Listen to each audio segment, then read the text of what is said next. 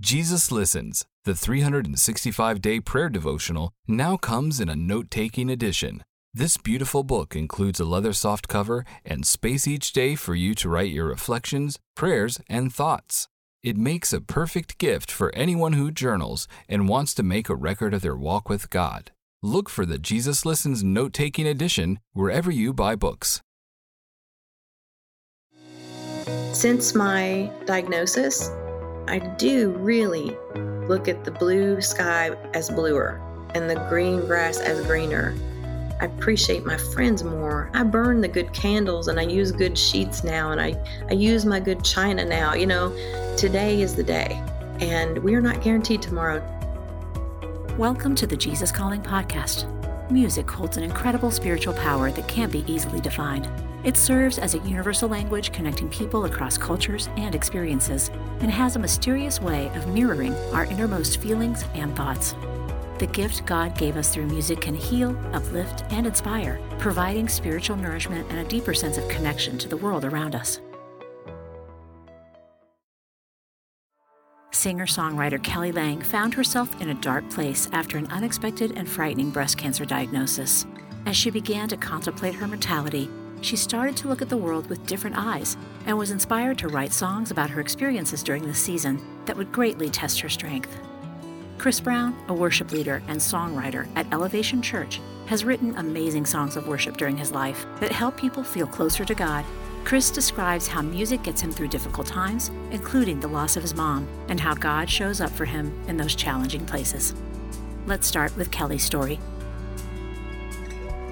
Hi, I'm Kelly Lang. I'm a singer songwriter and I live in Hendersonville, Tennessee. And I'm also a breast cancer survivor of 18 years. I was only 36 years old. I was single and I had two children, 9 and 13 years old were my little girls. I had a lump under my arm that I only found out because the Oprah Winfrey show was talking about breast cancer under 40. And I thought, I don't want to do a self exam. I put it off for a little while. I went to my regular OBGYN doctor a few months later, and she said, Ah, you're too young. No worries. I'll do a little test on him and see, but yeah, we'll keep an eye on him. But I knew something was wrong. So I insisted that a few months later, after I felt a pain under my arm, that uh, the doctor do a little bit more thorough investigation and it did not show up on an MRI. It did not show up on a mammogram. It did not show up in an ultrasound, which is really crazy because I knew something wasn't right. So when I was doing the ultrasound, I asked the lady, the technician, if I could just borrow her wand and push it in a little further where I was feeling this. And lo and behold, the radiologist came in and he said, you need to go back to have this biopsied? And it was Christmas time and I was out shopping at Marshall's for my daughters, and I was getting ready to go pick up a bicycle for my oldest girl. And the phone rang, and it was the doctor that did the biopsy. And he says, Miss Lang, um, I need you to come to my office tomorrow morning. And I said, Well, c- can you tell me now? And he says, Can you sit down for a minute? And I'm like, Oh my goodness. So this is what this feels like. And he said, You have breast cancer. And my world just stopped. I saw people moving around me, but I was just still, and my heart started beating. And all of a sudden, maybe I went into denial because I, uh, I thought I don't have time for this. my career was starting back up. I was traveling. I, I was in Switzerland a couple of weeks before that performing. You have a lot of songs that were being looked at for movie scores, and people were recording my songs. I didn't have time. So I just simply went through the mindset of God, I don't know what this is about, but I know you're going to get me through this.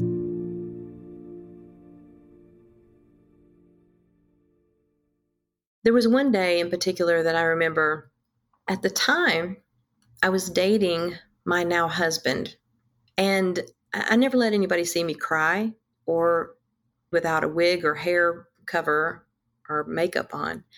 And we didn't live together, but he did have a key to my condo.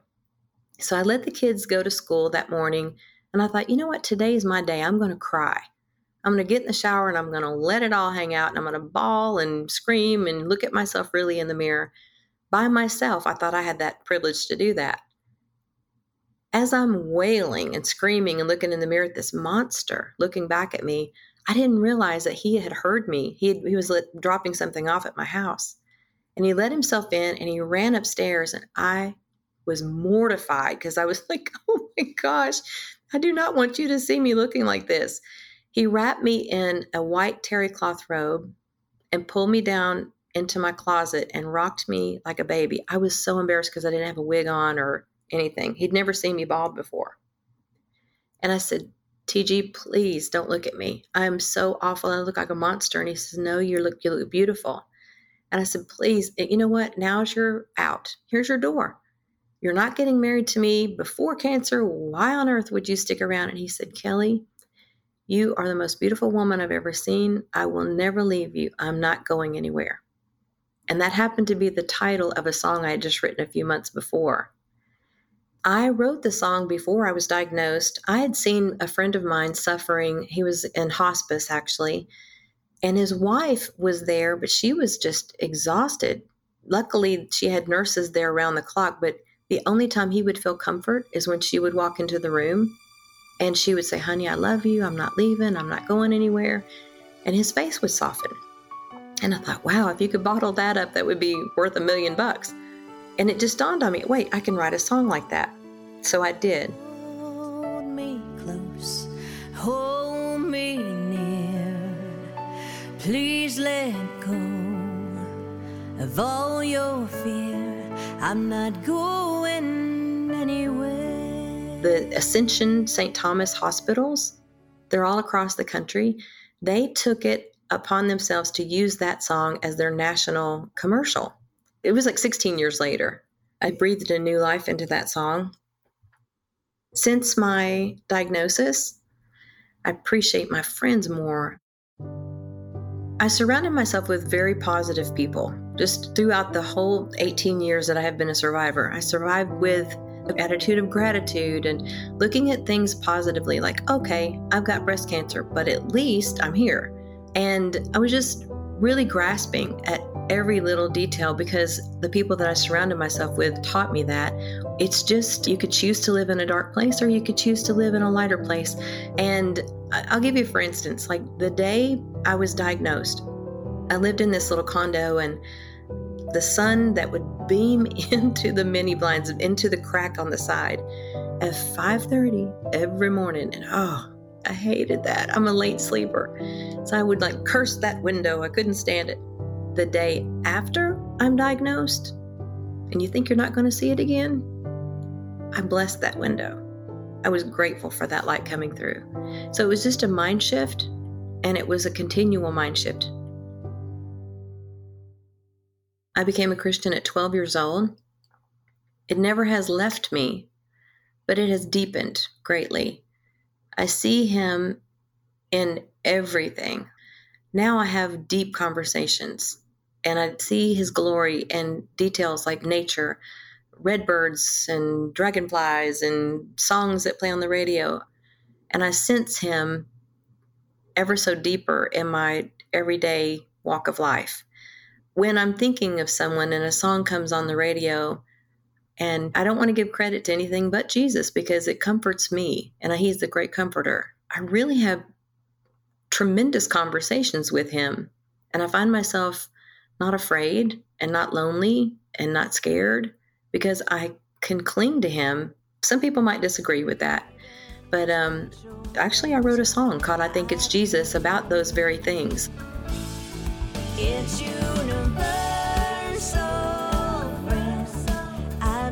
It's time and time again. It's the way that he sends signs to us. Yeah, I think it's Jesus.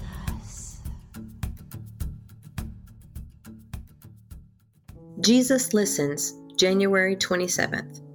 Generous God, I am so grateful for the bountiful blessings you shower on me. Even the hardships in my life can be viewed as your blessings. They train me in perseverance transforming me and preparing me for heaven. So I come to you with open hands and heart, ready to receive all that you have for me. In your great name, Jesus, amen. To learn more about Kelly Lang, check out her new song, I Think It's Jesus, wherever you get your music. Stay tuned to Chris Brown's story after a brief message. Motherhood. It's a journey like no other, teeming with love, unparalleled dedication, and moments that pierce the very essence of your soul. It's a trek that demands to be celebrated, lauded, and embraced in its entirety. Celebrate the moms in your life this Mother's Day with two beautiful gift books Jesus Calling for Moms by Sarah Young and Grace for the Moment for Moms by Max Lucado. These heartfelt devotionals will remind the moms in your life just how special they are. Jesus Calling for Moms and Grace for the Moment for Moms are available now where all books are sold.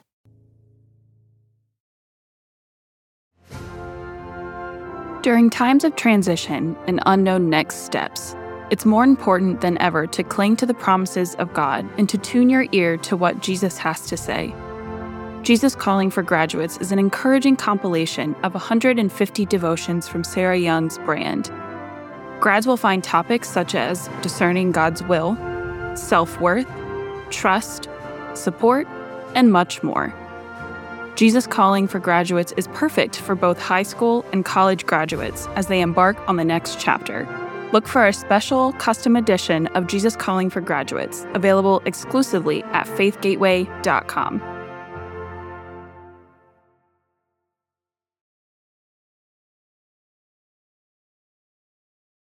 Our next guest is worship leader Chris Brown, who shares his experience as songwriting for Elevation Worship and how the lyrics he's helped pen have unexpectedly ministered to him in times of deep grief and sadness.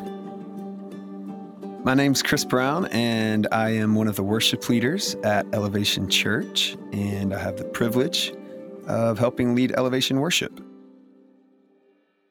I grew up in a small town in South Carolina. We moved there when I was eight years old, about eight. My dad had just finished seminary. He took a position as the worship pastor at this small church in a very small town. My mom and dad served that church for 27 years. My mom played piano and organ in the church. My dad played guitar.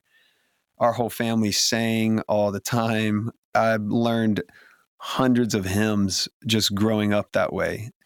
But I've got such a deep appreciation for them still because, of course, like hymn books are filled with songwriters who wrote songs 200 years ago. And that's kind of mind blowing that a song would have that type of not just longevity, but that type of impact.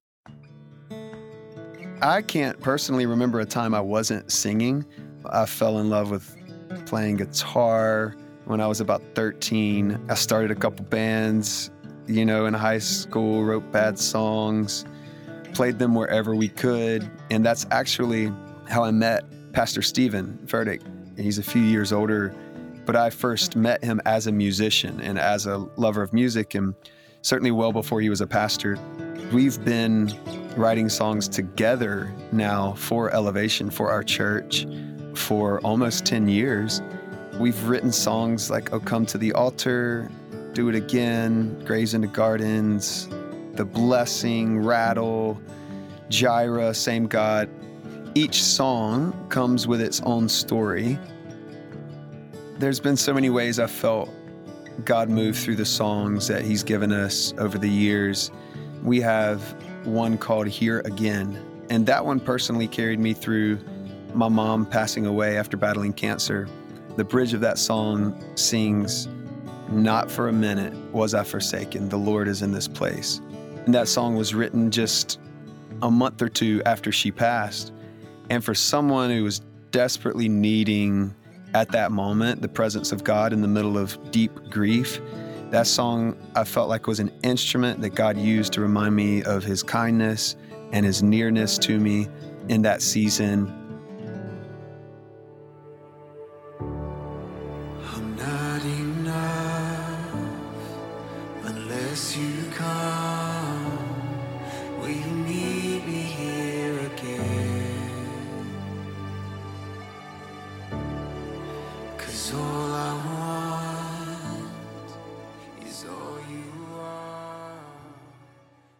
this year, we were getting ready for a night of worship and to record new songs. And the week of leading up to the Friday night, I had the flu. And as a singer, I was really struggling that week. And I woke up one morning and I'm looking at the text right now from a good friend in our church. And it's dated January 11th, 5:50 a.m. He was texting me just, "Hey, I'm checking on you. I know Friday's coming up. Also know you've been battling a, the flu. I read this morning in Jesus Calling something that I feel like would really help you. This is what he sent me. Trust me by relinquishing control into my hands. Let go and recognize that I am God. This is my world. I made it and I control it. Yours is a responsive part in the litany of love. I search among my children for receptivity to me. Guard well this gift that I have planted in your heart. Nurture it with the light of my presence. When you bring me prayer requests, lay out your concerns before me. Speak to me candidly, pour out your heart. And then thank me for the answers that I have set in motion long before you can discern the results. And when your requests come to mind again, continue to thank me for the answers that are on the way. If you keep on stating your concerns to me, you'll live in a state of tension. When you thank me for how I am answering your prayers, your mindset becomes much more positive. Thankful prayers keep your focus on my presence and my promises.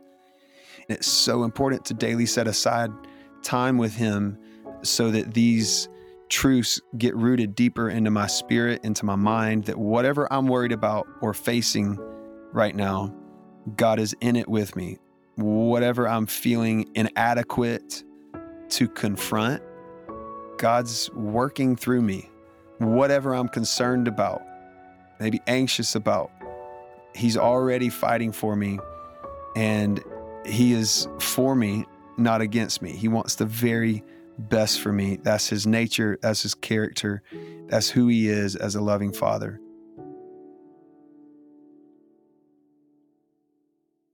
spending time with Jesus every single day is watering and tending to the garden of my soul. Of course, not only am I spending time with my creator, my father, and I'm being reminded of of who I am, but there are seeds of promises or little sparks of things that I feel like he's spoken to me through the years. And then just like any of us who've ever pulled up weeds from our flower bed or any other garden, there's parts that need tending to of our souls that aren't necessarily fun, but that find their ways in. And I also need those moments where God can also pull out things in my heart and in my spirit that don't belong there. And He can reveal those things to me to learn more about Chris and Elevation Worship, follow them on social media and be sure to check out their latest album, Can You Imagine? If you'd like to hear more stories about seeing God in unexpected places, check out our interview with Francesca Battistelli.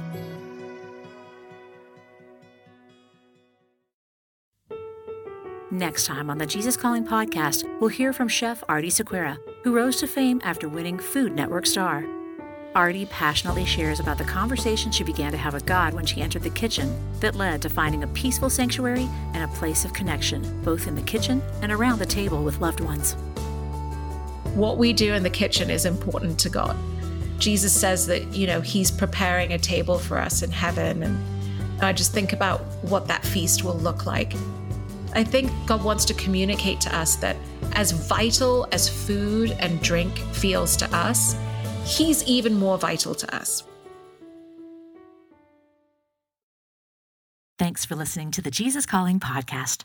Every week, we'll bring you stories from people who share their journeys of faith and how prayer and a relationship with God transformed their lives. Be sure to follow us on Apple Music, Spotify, iHeart, or wherever you listen to podcasts. And leave us a review so others can be inspired weekly by these stories of faith.